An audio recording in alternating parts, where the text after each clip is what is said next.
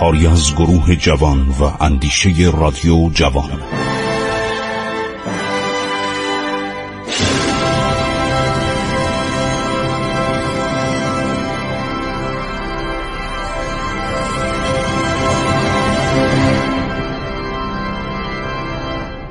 بسم الله الرحمن الرحیم. به نام خداوند جان و خرد. سلام بر شنوندگان عزیز رادیو جوان برنامه عبور از تاریخ. من خسرو معتزد هستم با شما صحبت می کنم و براتون قسمت هایی از تاریخ ایران بعد از درخشش آفتاب اسلام رو بیان می کنم یکی از مسائلی که بعد از اسلام بسیار در ایران اشاعه یافت اول کشتیرانی بود سفرهای دور و دراز بود که ایرانی ها توانستند عرض شود که مانند گذشته مانند دوران ساسانیان سفرهای خودشونو به نواحی دور دنیای آن زمان ادامه بدهند. و این سفرها هم تجارت بود و هم تبلیغات اسلامی.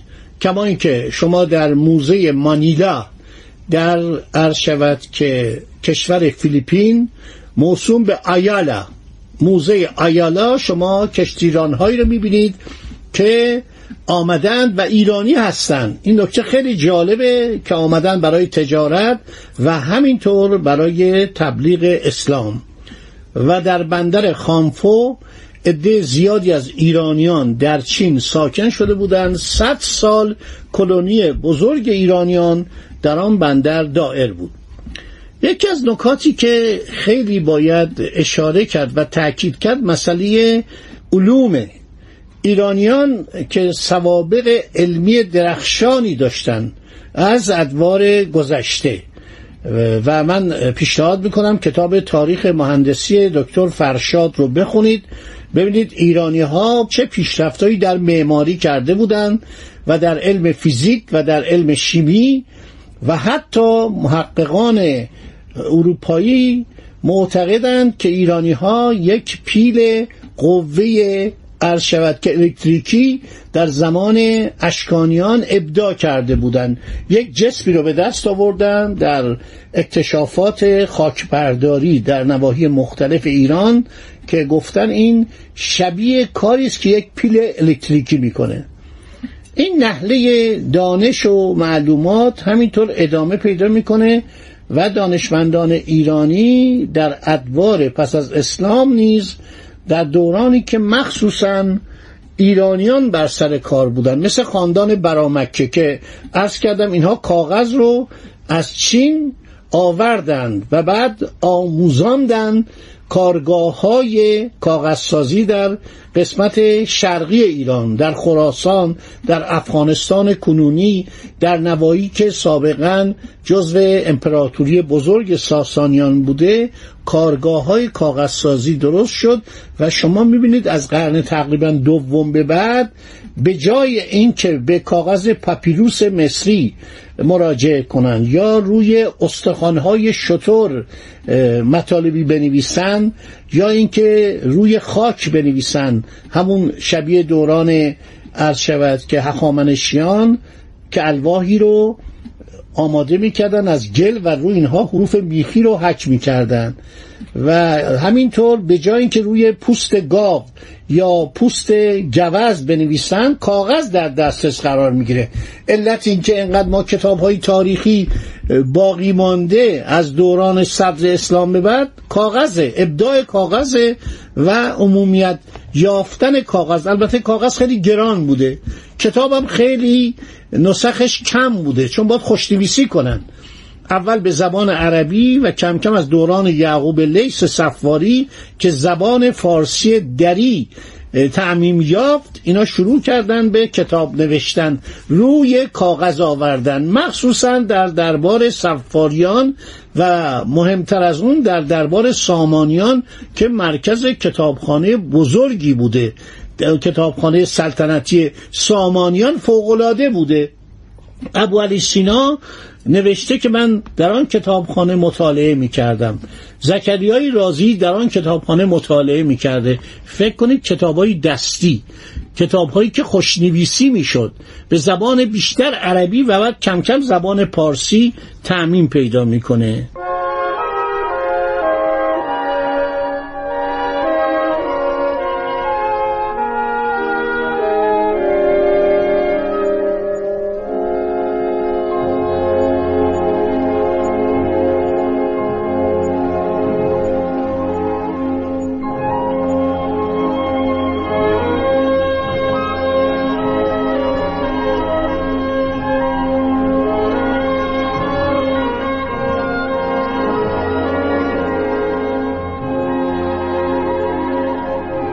یکی از دانشمندان بزرگ ایران شخصی است که ما اطلاعات کمی از او داریم.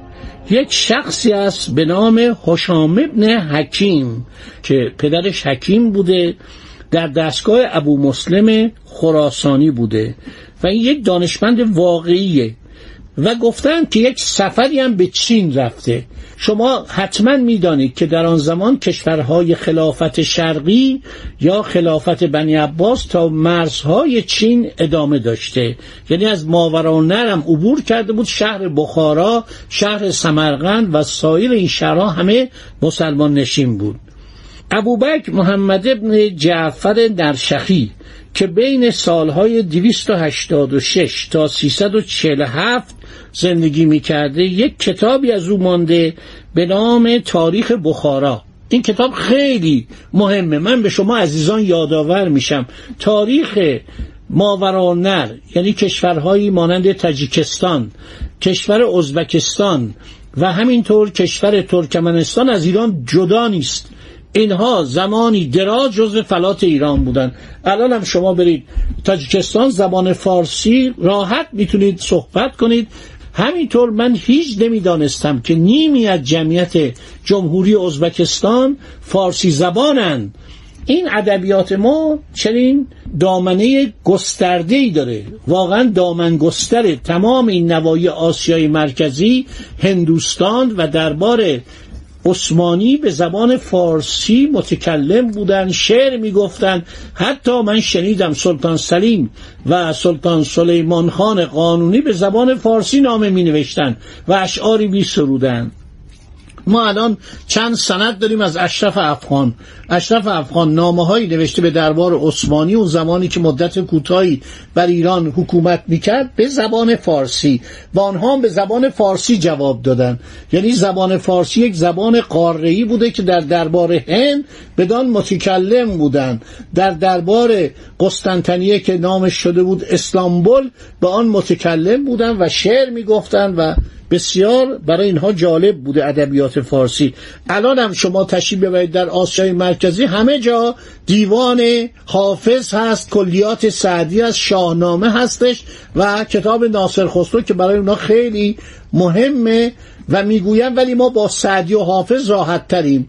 با شاهنامه اونس داریم. ما این افتخار ملت ایرانه که چنین بزرگانی رو به دنیا تقدیم کرده. خب ابو نصر احمد ابن محمد ابن نصر قبادی کتاب تاریخ بخارا رو به زبان فارسی ترجمه کرده. واقعا فوقالعاده است. و من می‌دونم که آثار ایرانیگری چقدر در بخارا و در سمرقند بوده.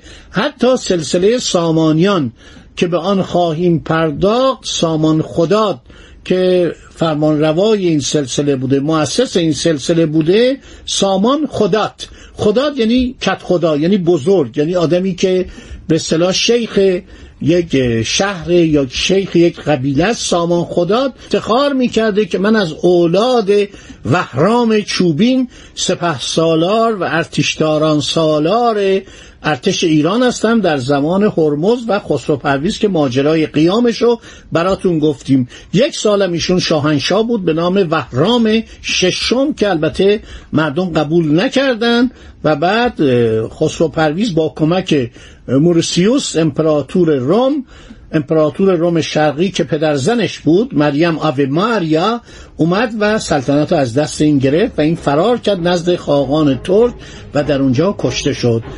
جاسوسان خسرو پرویز رفتن اونجا و کاری کردن که اینو به قتل رساندن.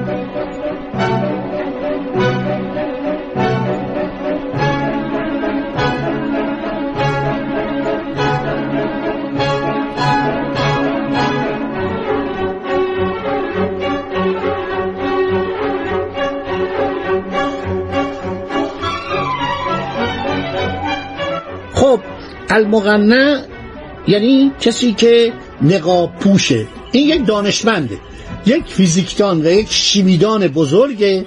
من در برنامه گذشته یک دو سه خطی درباره این صحبت کردم و الان می‌خوام صحبت کنم از جنبه علمی و آگاهی این به علوم شیمی و فیزیک. این آدم یه آدم فوق‌العاده ماه مصنوعی با آسمان میفرستاده.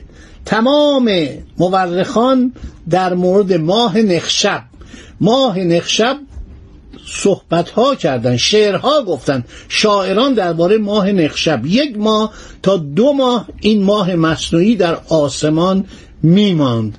این از یک چاهی با آسمان فرستاده می‌شد.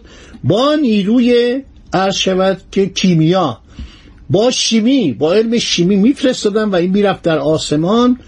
یک چیز عجیبی بود. آیا از گاز استفاده می‌کرد؟ چه کار می‌کرد که یه ماه و دو ماه روشن در آسمان میماند و ادهی می‌گفتن این معجزه کرده. المغنه در کازه یکی از قرای مرو. من وقتی مرو میگم یعنی فکر کنید مشهد. یعنی نیشابور یعنی سبزوار. چون مرو تا همین دوران قاجاریه یکی از پایتخت های خراسان بود. و ما در زمان فتلی شاه در زمان محمد شاه و در زمان ناصر الدین شاه بر سر مرو جنگ کردیم جنگ ها کردیم ادهی تلفات دادیم و متاسفانه استعمار روس مانند استعمار انگلیس که قسمت های شرقی کشور ما را جدا کرد باعث جدایی عرض شود که مرو گردید. دوستان عزیز پانزده دقیقه من تمام شد. اجازه از شما می‌خوام که باقی صحبت رو ادامه بدهیم در برنامه دیگر. مسئله المغنه حشام ابن حکیم یکی از زیباترین جذابترین و شگفتانگیزترین ماجراهای علمی و تاریخی ایرانه که در برنامه بعد بدان خواهم پرداخت. خدا نگهدار شما. ایران با شکوه. 2800 سال تاریخ.